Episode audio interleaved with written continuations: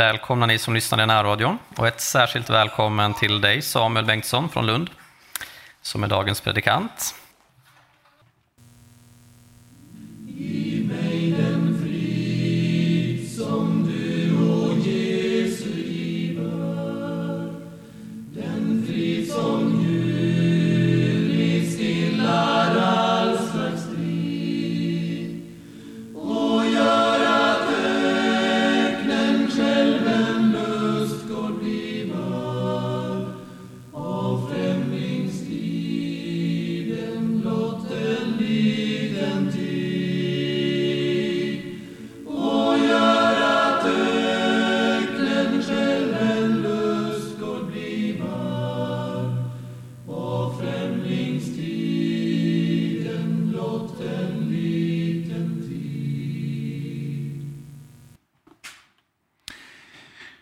Vi ska läsa dagens eh, gammaltestamentliga text ifrån Ruts bok. Vi ska ta det första kapitlet där. I den, eh. Så vi läser där. På den tid då domarna regerade blev det hungersnöd i landet. Då begav sig en man från Betlehem i Juda iväg med sin hustru och sina båda söner för att bo en tid i Moabs land. Mannen hette Elimelek, hans hustru Nomi och hans båda söner Machlon och Kiljon efratiter från Betlehem i Juda. De kom till Moabs land och stannade där. Och Elimelek, Nomis man, dog och hon blev ensam kvar med sina båda söner. Sönerna tog sig moabitiska hustrur. Den ene hette Orpa och den andra Rut. När de hade bott där ungefär tio år dog också de båda sönerna Machlon och Kiljon. Och kvinnan blev ensam kvar utan söner och utan man. Nomi bröt upp med sina sonhustrur för att vända tillbaka från Moabs land. Ty medan hon var i Moabs land hade hon hört att Herren hade tagit sig an sitt folk och givit dem bröd. Hon lämnade tillsammans med sina båda sonhustrur den plats där hon hade bott. Men när de var på väg mot Juda land sa Nomi till sina båda sonhustrur, vänd om och gå hem igen, var och en till sin moders hus. Må Herren visa godhet mot er, så som ni har gjort mot de båda döda och mot mig. Må Herren låta er finna trygghet, var och en i sin mans hus. Och hon kysste dem. Men de brast ut i gråt och sade till henne, nej, vi vill följa med dig tillbaka till ditt folk. Men Nomi svarade dem, vänd tillbaka mina döttrar, varför skulle ni gå med mig? Har jag några fler söner i mitt moderliv som kan bli män åt er? Vänd tillbaka mina döttrar och gå hem. Jag är för gammal för att bli gift och även om jag skulle tänka att jag ännu har hopp, ja, om jag så redan i natt gav mig åt en man och rent av födde söner, skulle ni då vänta på dem tills de blev vuxna? Skulle ni stänga er inne utan man? Nej, mina döttrar, det är mycket bittrare för mig än för er, eftersom Herrens hand har drabbat mig. Då brast det på nytt ut i gråt. Orpa kysste sin svärmor farväl, men Rut klamrade sig fast vid henne. Nomi sa då, Se din svägerska har vänt tillbaka till sitt folk och till sina gudar. Vänd också du tillbaka och följ din svägerska. Men Rut svarade, tvinga mig inte att lämna dig och vända tillbaka från dig. Ty dit du går vill också jag gå, och där du stannar vill också jag stanna. Ditt folk är mitt folk och din Gud är min Gud. Där du dör vill också jag dö, och där vill jag bli begravd. Herren må straffa mig både nu och senare om något annat än döden skulle skilja mig från dig. När hon såg att Rut var fast besluten att gå med henne talade hon inte mer med henne om det. Så gick de båda till dess att de kom till Betlehem. När de kom fram till Betlehem kom hela staden i rörelse för deras skull. Och kvinnorna sade, är det inte Nomi? Men hon sade till dem, Kalla mig inte Nomi, utan kalla mig Mara, för den allsmäktige har gjort livet mycket bittert för mig. Rik drog jag härifrån, tomhänt har Herren låtit mig komma tillbaka. Varför kallar ni mig då Nomi? Herren har vittnat mot mig, den allsmäktige har låtit det gå illa för mig. Nomi återvände tillsammans med sin moabitiska sonhustru Rut som hade följt med från Moabs land. Det kom till Betlehem när kornskörden började. Kära Herre, vi lämnar oss och den här stunden helt i dina händer. Kom och förklara det här ordet och låt det bli till liv. I Jesu namn, amen. Ja, vi möter här Ruts bok. Och när den introduceras så introduceras det um, på den tid då domarna regerade. Så det här är liksom men ett par generationer innan kungarna kom, innan eh, Saul och David blev kung. Så det är runt kanske 11-1200 före Kristus. På den här tiden så möter vi då den här familjen. Den här familjen som ger sig iväg och sen så kommer tillbaka. Och vi ska stanna utifrån den här texten eh, för tre saker. Den ena är att vara ensam. Det andra är att vara trofast och det tredje är att vara blind för Guds välsignelse.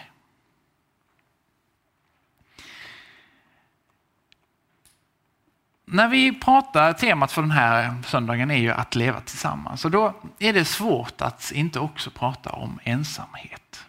Att vara ensam. Och det finns ju olika typer av ensamhet. Det finns ju den självvalda, när man eh, själv tar en, en tid och går undan och säger att jag behöver vara ensam. Eh, jag behöver vara för mig själv. Och, och det talas också, kyrkofäderna talar om att man går till sig själv. Man liksom hittar sig själv, man centrerar lite grann. Det kan vara gott.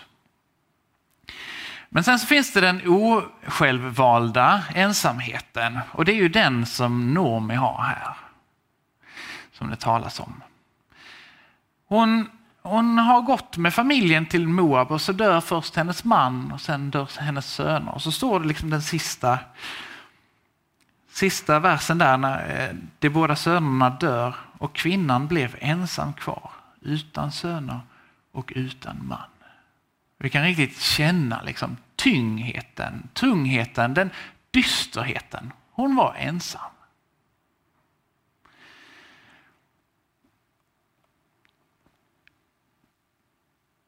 Det här tror jag vi alla kan känna igen oss i mer eller mindre. Därför att jag tror att ensamhet är någonting som drabbar oss alla. Det kan vara mitt i en stor folkskara, mitt bland en fest. Så plötsligt så får man en känsla, jag är ensam. Kanske är det så att det är just bland när vi är i en folkmassa som vi kan känna oss som mest ensamma. Ingen förstår mig, ingen ser mig, jag är ensam. Och I den här ensamheten, ensamhet måste vi säga, det är den här osjälvvalda ensamheten, det är inte något gott. Men Jesus har också varit ensam. Markus, en av de, Markus vittnar om att en av de sista sakerna som Jesus säger på korset är just min Gud, min Gud, varför har du övergivit mig? Och då citerar han från psalm 22. Och den här salmen fortsätter, jag brister ut och klagar, men min frälsning är fjärran. Min Gud, jag ropar om dagen, men du svarar inte. Om natten, men jag får ingen ro. Det är också samma dystra, jag är ensam, det finns ingen. Jag ropar, ingen svarar. Och I den här ensamheten, i mörkret, ehm, um, då, då kommer de här frågorna. Varför är det så här? Varför är det så här? Varför är jag ensam? Noomi kommer, hennes svar på de här frågorna blir liksom, det är Gud som straffar mig. Det är Gud som straffar mig och därför så är jag, har han gjort mig ensam. Och Vi kan lätt komma till andra eh, slutsatser också. Men Gud älskar mig inte, det är därför jag är ensam. Eller Gud finns inte, därför är jag ensam.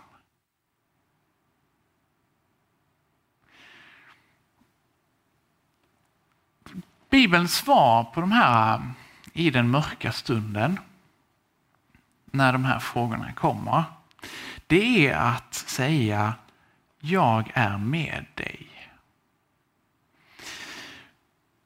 Den här salmen som vi läste den fortsätter så här. Dock är du den helige, den som tronar på Israels lovsånger. På dig förtröstade våra fäder, de förtröstade och du befriade dem. Till dig ropade de och fick hjälp, på dig förtröstade de och kom ej på skam. Och salmen efter är herdesalmen där det står om jag vandrar i dödsskuggans dal fruktar jag inte ett ont, ty du är med mig. Du är med mig i ensamheten, i svagheten. Så, så när vi då tänker det här att vi eller känner att vi är ensamma omgiven av främlingar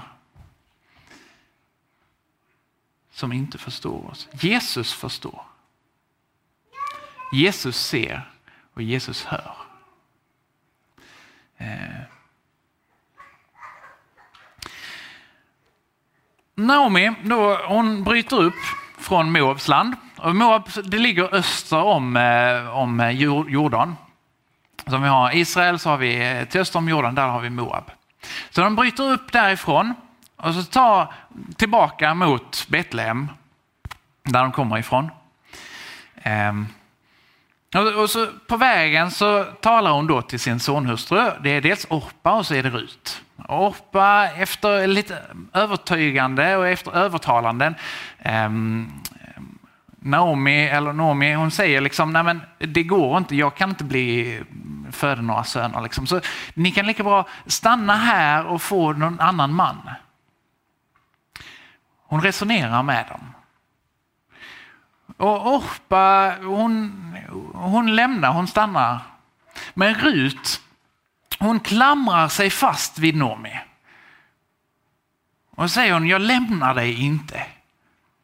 Där du dör, där vill jag dö. Och hon är fast besluten att följa med. Och utifrån den här, här ser vi den trofastheten som Rut visar Nomi, som Rut ger. Och utifrån den kan vi, den bild, vi tar den bilden i tre delar. Den första delen, det är Guds trofasthet mot oss. Gud är den klippa som inte vacklar. Gud är den som inte eh, viker ner sig. I Jesaja så står det, frukta inte, ty jag är med dig, se dig inte ängsligt om, ty jag är din Gud. Jag styrker dig, jag hjälper dig, jag upp, håller dig uppe med min rättfärdighets högerhand. hand. I Hebreerbrevet, bara strax några verser efter det som vi läste i episteltexten, så står det Gud har själv sagt, jag ska aldrig lämna dig eller överge dig.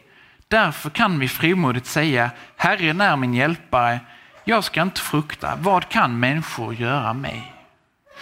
Och, och tydligast på det här med Guds trofasthet är Eh, det som Paulus skriver. Lite, I Timoteusbrevet skriver han så här. Ty har vi dött med honom ska vi också leva med honom. Härdar vi ut ska vi också regera med honom. Förnekar vi honom ska han också förneka oss. Är vi trolösa, han förblir trofast. För han kan inte förneka sig själv. Det är liksom trofasthet, att Gud är trofast och rättfärdig. Är det de egenskaperna som brukar sägas om Gud? Liksom. Det är en av hans grundläggande saker, som det som betecknar Gud, att han är trofast, att han är att lita på. Att han inte sviker. Och det är det som gör att när vi i vår ensamhet kastar oss på Guds löften och litar på, eller och säger liksom Gud du har lovat detta. Varför gör vi det? Vad, vad är det som gör att vi, hur kan vi göra det? Jo, därför att Gud är trofast. Gud är trofast. Han har varit trofast tidigare generationer. Han kommer vara trofast framöver. Hans Guds trofasthet är det som vi eh, ytterst sett bygger våra liv på. Annars hade vi, liksom, om Gud, man skulle också kunna tänka sig, men Gud kanske bara luras. Då skulle vi inte kunna lita till någonting här.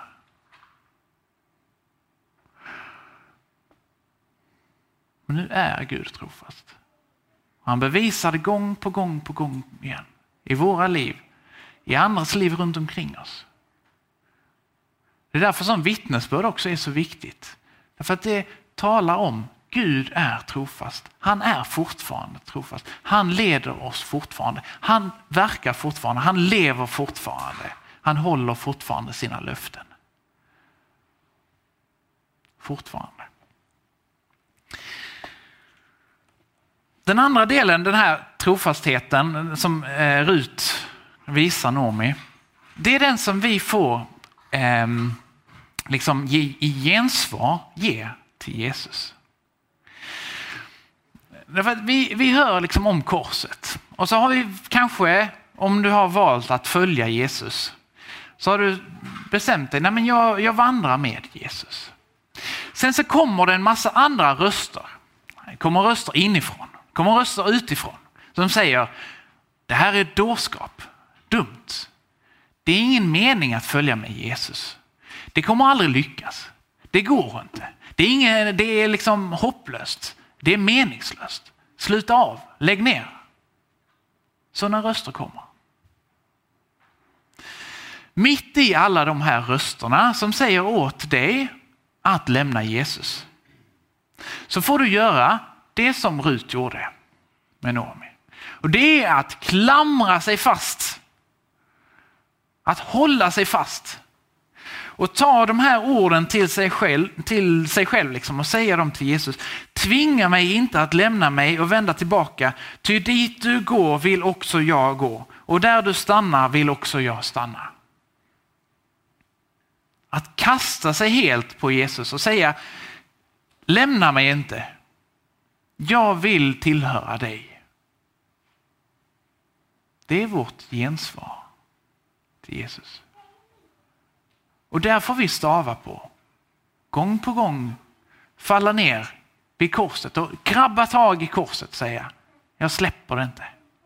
Klamra sig fast.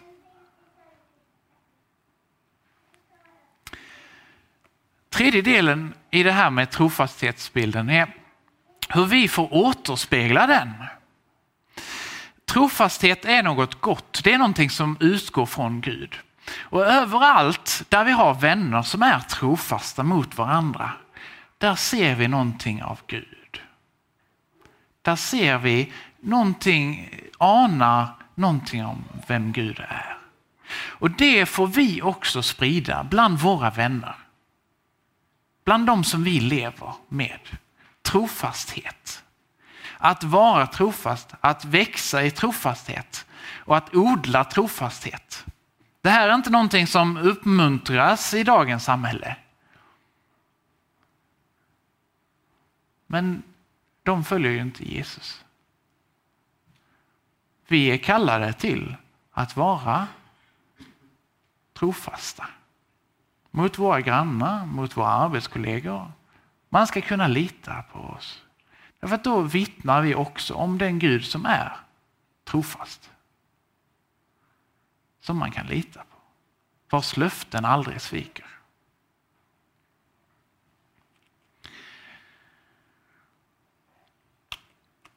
Nomi då, Nomi och Rut, de kommer tillbaka till Betlehem. Ehm, och när de kommer då till Betlehem så står det kvinnorna där, de, de säger, Nej, men här har vi Nomi. Och Nomi hon svarar, kalla mig inte Nomi utan kalla mig Mara, för den allsmäktige har gjort livet mycket bittert för mig. Rik drog jag härifrån och tomhänt har Herren låtit mig komma tillbaka. Varför kallar ni mig då Nomi? Herren har vittnat mot mig, den allsmäktige har låtit det gå illa för mig. Det är få saker som så gör oss blinda för Guds verk som bitterhet. Det är få saker som så stänger våra tankar som bitterhet. Och Det är få saker som då så förstör relationer som bitterhet. Bitterhet gör liksom bara att, att vi ser på oss själva. Och Noomi här hon säger Herren är mot mig. Det är den bilden som hon har fått, som hon tänker, som hon lever i. Herren är mot mig. Och det gör henne helt blind för vad Herren gör mitt ibland i hennes liv. Liksom. Hon säger jag kom tomhänt tillbaka. Och så, och så versen efter står det men hon återvände ju tillsammans med sin moabitiska sonhustru Rut. Det verkar hon helt inte se överhuvudtaget. Rik åkte jag härifrån, fattig kom jag tillbaka. Herren är mot mig. Och så ser hon inte att just i hennes liv så är Gud verksam. Ja, för Gud kallade Rut. Så måste vi förstå, han kallar Rut och genom Nomi kommer hon tillbaka till Israel. Och sen så går, behöver de ha, ha, mat och de kommer precis vid korn, eh, när kornet blir eh, moget. Så de, Nomi ger sig, eller Rut ger sig ut för att plocka säd och så leder Gud så att hon plockar från den åker där Boas eh, Boas åker så att säga. Och Boas är en släkting till Nomi. Och så leder Gud så att Boas blir förtjust i, i um, Rut. Och så leder Gud så att de gifter sig och de får en son. Och den här sonen, det är kung Davids farfar. Kung Davids farfar, den kung som, som liksom är så tongivande för Israels gammaltestamentliga äh, tid. Liksom. Och den också som är i Jesus släktled. Så här ser vi att Nomi är mitt i Guds frälsningsverk. Och hon säger Herren har lämnat mig. Herren är emot mig. Så blinda kan vi vara. Så känner du bitterhet eller är det liksom någonting så be till Gud, kasta det ner och ge dig inte förrän att han hjälper dig mot att bli löst från den här bitterheten. Att släppa det.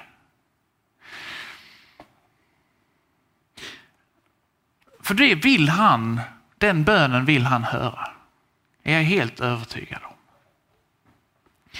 Men sen så, det är ju inte bara de bittra som har svårt att se Guds verk. Nej, det är vi allihopa. Alla är vi som blinda och ser inte hur Gud verkar mitt ibland oss. Och där, här måste vi be, Herre öppna mina ögon. Låt mig se. Se vad du gör, mitt ibland här. Och kanske så är det bland någon av din, i din när, närkrets liksom, som, som Gud verkar, som Gud kallar. Där Gud gör något underverk. Och så ofta så har vi också Noomi hon, hon var ju liksom, hon såg ju det här att hennes man och söner dog, att hon blev ensam kvar. Men hon såg inte hur Herren svarade på ett annat sätt. Och, och Rut står det om, mot slutet av den här boken, när, när Rut har fött den här sonen Obed. Så står det hur kvinnorna i Betlehem säger till Nomi eh, att Rut är, hon är mer för dig än sju söner. Och hon såg det inte Nomi. Gud ger sin välsignelse kanske på ett sätt som vi inte anar, som vi inte ser. På ett annat sätt än vad vi hade tänkt. På ett bättre sätt än vad vi hade tänkt. Mitt i det får vi be, Herre öppna mina ögon så att jag kan se ditt verk.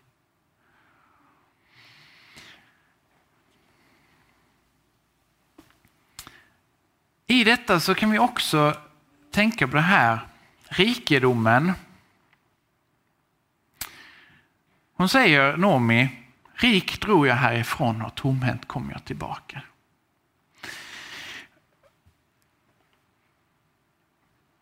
Vi lägger gärna vår rikedom i våra saker. Vi lägger gärna vår rikedom i hur mycket eh, bilar vi har eller eh, hus eller kläder eller eh, vad vi har på kontot eller liknande. Guds rikedom, Gud väger annorlunda. Jag hon, Nomi, hon kommer tillbaka till Betlehem och med sig så har hon en moabitiska. En människa som inte kände Gud. Som kommer in till Gud.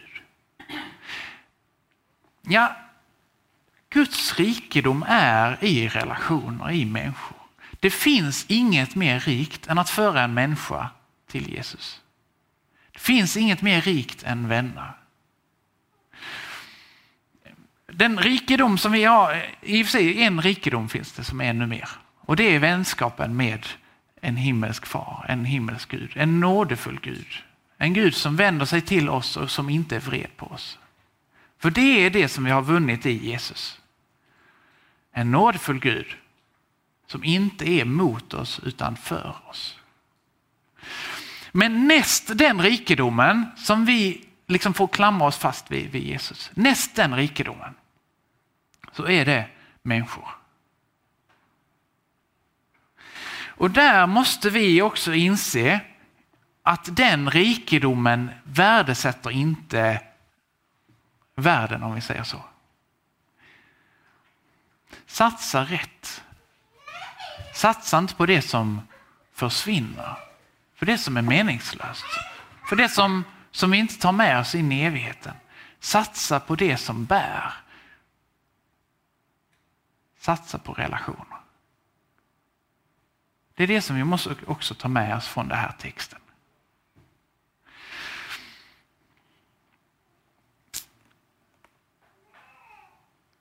Till sist då, eller för att sammanfatta.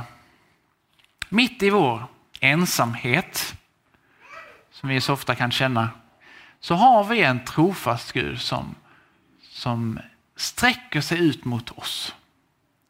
Som bär, en Gud som bär. Och en Gud som gör sitt verk mitt ibland oss trots att vi ofta kan vara väldigt blinda för det.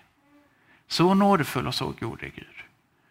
Och till den här Gud som bär oss får vi vända oss och be. Öppna mina ögon så att jag kan se vem du är och allt vad du har gjort för mig.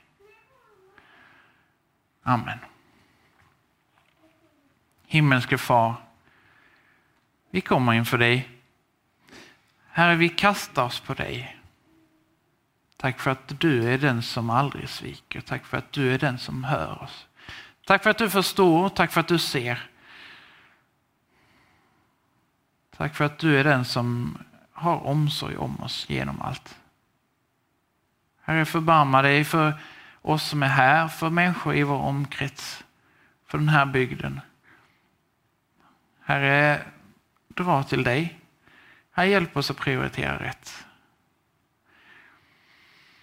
Herre, du ser hur mycket, många röster det är som drar oss, försöker dra och locka oss bort från dig. Herre, håll oss tätt vid dig. Vi lämnar oss och allting i dina trofasta händer. I Jesu namn. Amen.